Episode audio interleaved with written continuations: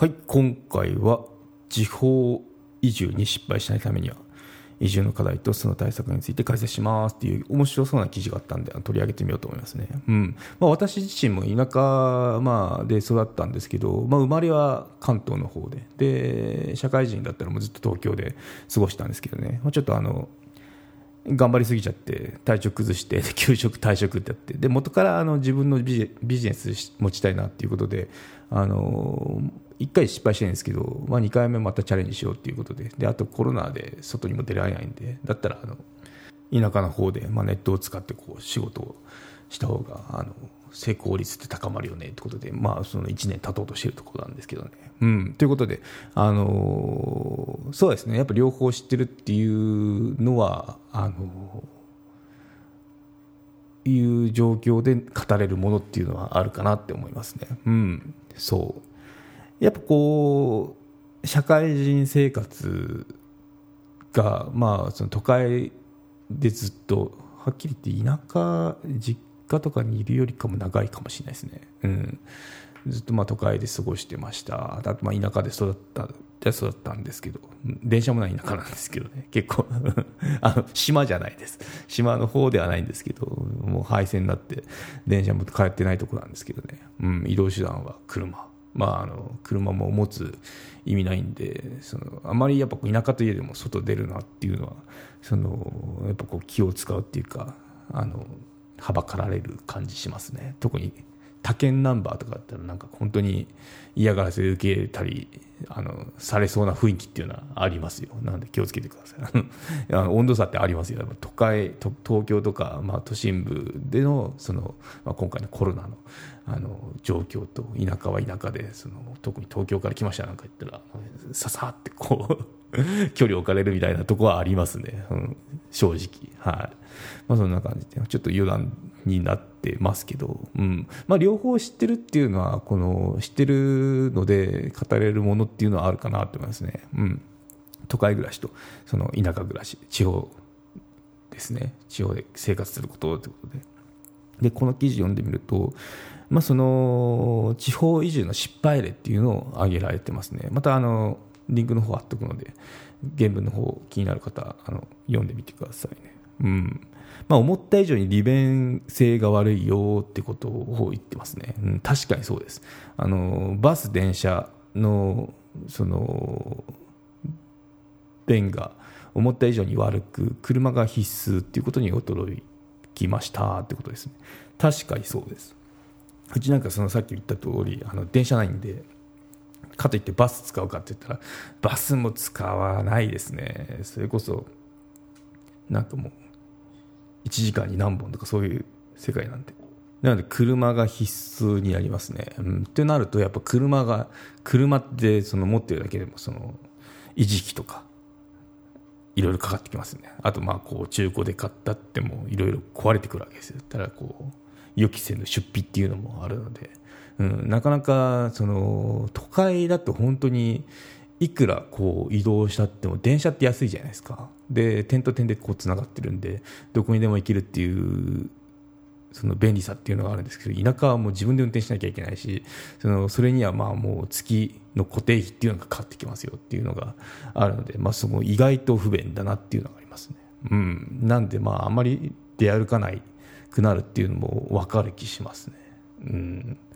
そうですね。私の近くも高速道路、まあ、無料なんですけど通っても、まあ、もうその動かないのに慣れてるせいなのか全然その動いてない感じがしますね。うん。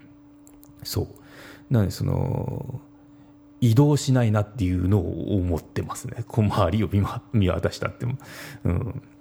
そうですね。はい。で次に人間関係が思った以上に大変ですよということで。まあそそうですよね。都会のマンションとかだったら隣の人ってまあ名前分かんないかったりするじゃないですか。でまあそのお互いその挨拶くらいはすると思うんですけど、まあ、そこ特に特にまあそれです。そのお隣さんって感じであの深い深くは詮索しないと思うんですけど、まあ、そういうのがあの田舎だとそれそうもいかないよっていう町内会とかあとなんかこう消防団のお誘いとかお祭りの準備とかいろいろこう近隣の方のその人間関係っていうのが重視されますね。うんまあ、それがあの全然苦じゃないよって私もどっちかというと苦じゃないタイプなんですけど、うん、まあでも苦に思う人っていうのは辛いかもしれないですね、うん、私逆にこの田舎で座ったもんで、まあ、特に都都会だからこれドライってわけでもないんですよ。あの全然普通にあの挨拶からやっぱこう人間関係で始まるんですけどあのゴミ出しの時に、まあ、マンションの管理人とか、まあ、近所のタバコ屋のおじさんとかとこう話してて挨拶してたら話になってとかいうことを普通にやってましたからね。なんで、うん。まあ、全然その自分次第かなって感じがしますね、うん、いくら都会だろうがそのなんかこう心温まる隣人との関係を作りたければ自分から挨拶して話しかけてみたりとかすると結構あの饒舌に話してくれますね。自転車が趣味ででなんだろう外で折りたたみの自転車にしたんですね。最初はあの普通にクロスバイクとかあの速そうなやつあのそこまでそう気合入ってない。あの ロードバイクみたいに気合入ってないですけどクロスバイクであのいかにもこうなんかこう趣味で走りに行くんだなっていうような感じの格好と、まあ、バイクを持ってたらあのタバコ屋のおじさんに 声かけられて、まあ、その方っていうのも実は昔その自転車やってていろいろアドバイスとかもらったりしてましたね。うん。まあ、その後ちょっとちらっと言ったんですけど折りたたみ自転車に変えたんですね。やっぱこう輪行したくて電車にこう自転車を乗せやすいんで。で折りたたみ型のダホンっていうその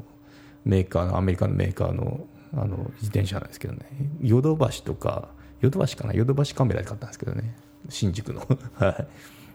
それも外で、まあ、ちょっと調整とかいじってたらあの管理人さんに掃除をしてたマンションの管理人さんに声かけられて、うん、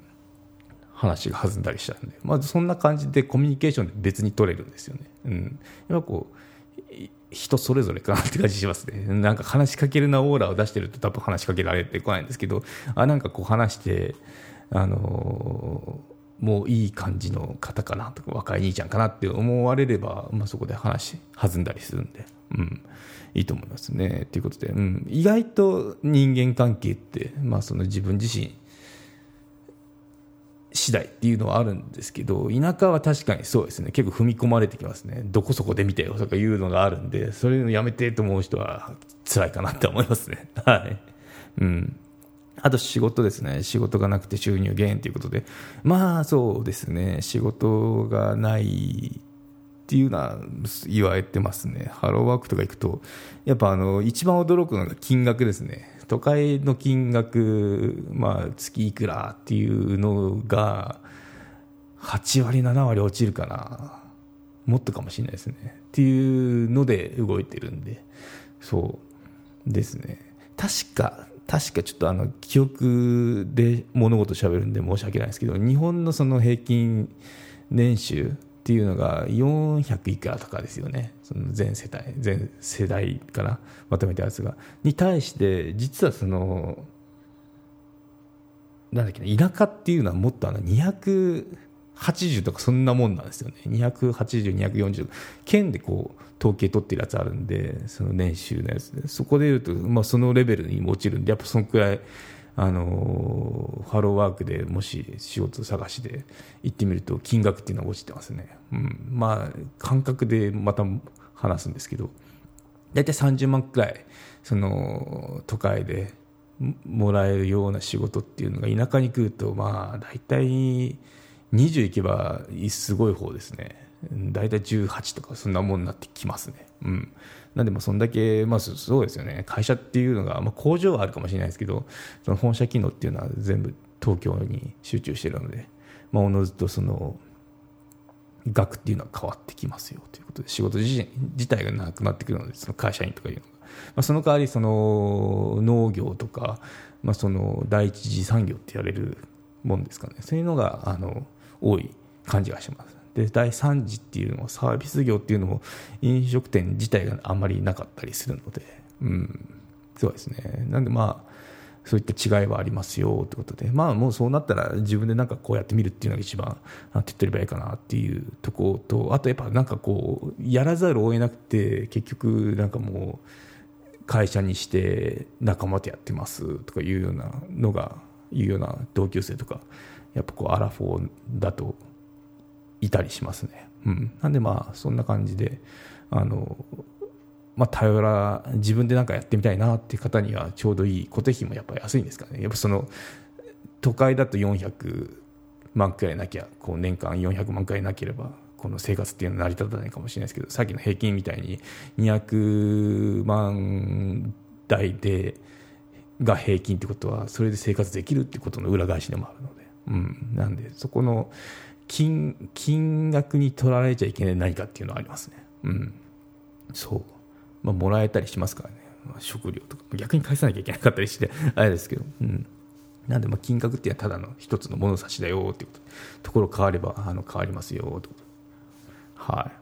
い。ですね。で思った以上に生活費がかかるよってことも言われてますね、うん、確かにそのさっきの一番冒頭の車とかですねやっぱかかってきますよね。あとまあうん。物自体が高かったりしますね。競争がないのであの価格競争っていうのが都会と比べてやっぱないんで独占状態なんで意外とこう高かったりしますよね。何かこの食べ物であったり食べ物は違うか。食べ物っていうかサービスですね。やっぱ光熱費とかそういったやつですね。うん。ああとあれも思った。あの電気屋さんに行って、パソコンですね。パソコンがなんかめっちゃ高いなって思いましたね。うん。都会だとやっぱこのパソコンってまず秋葉原とかそのビッグカメラとか行けばいろいろ売ってると思うんですけど、まあ、大体なんかこの Mac は高いんですけど Mac じゃないのってなんかもう今3万回で買えるじゃないですかあれが普通にあのー15万とかのものを売ってたりするので、なんか高いなって、他の、うん、安いのは置いてなかったし、安くても5、6万っていうような感じだったんで、なんかそういったものは、あの、置いてるもので高いなって思う時はありますね。うん。なんでまあもうネットとか、その、知ってる型っていうのは別にそのネットで通販で買ったりするんですけどなかなかそれも浸透しなかったりしてあの結構ネットで買えるんだよとか、ね、えそうなんですか？とかいう人もいっぱいいるのでまだまだこのネットで物を売買するっていうのはチャンスが転がってるな、まあ、伸びしろがあるなっていうのはすごい感じたりしますね。うんですね、まあ、そんな感じで、あのー、全部じゃないですけど、かいつまで取り上げてみましたね。うん、なんでやっぱあの違いってありますね。はい、ということで、うん、ですね、もしその地方に移住し移住してみようかなって思う方っていうのはあのやっぱいいことばっか目につくんですけどネガティブなとこも見た方がいいですよっていうのは思います。はいということでもしあの機会があったらもし本気で移住考えてるんだったらあの1ヶ月くらい住んでみるのいいかもしれないですね。うん、やっぱそこで時間も費用もかかるかもしれないですけど長い時間そのなんだろうあのもし思い切って移住してしまったらしまった間違ったとか思うよりかは安いそのなんだろうお試し期間と価格になると思うんで全然ありだと思いますね。やっぱこういいとこだけじゃなくてマイナス面も見ないと結局せっかくこう都会からま田舎に移住したとしてでまた都会に戻ってしまうっていうようなあのことがあってしかもその戻る時っていうのはやっぱネガティブな感情を持ってるわけですね。やめてやがったとかやっぱこう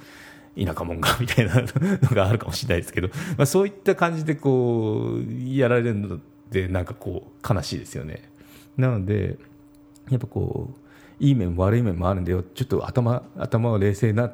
するためにも実際に住んでみるっていうのが一番いいかもしれないですね。うん。それがこう成功する地方移住のやり方かなって思いますね。うん。参考になったらいいなと思いますね。はい。ということで以上になります。ではまた。マネジク有料チャンネルのご案内をいたします。有料版チャンネルマネジクプレミアムを Apple Podcast で配信中有料会員はエピソードの前編を聞くことができますまた有料会員のみのエピソードを用意しておりますご登録して応援いただけると励みになりますのでどうぞよろしくお願いいたします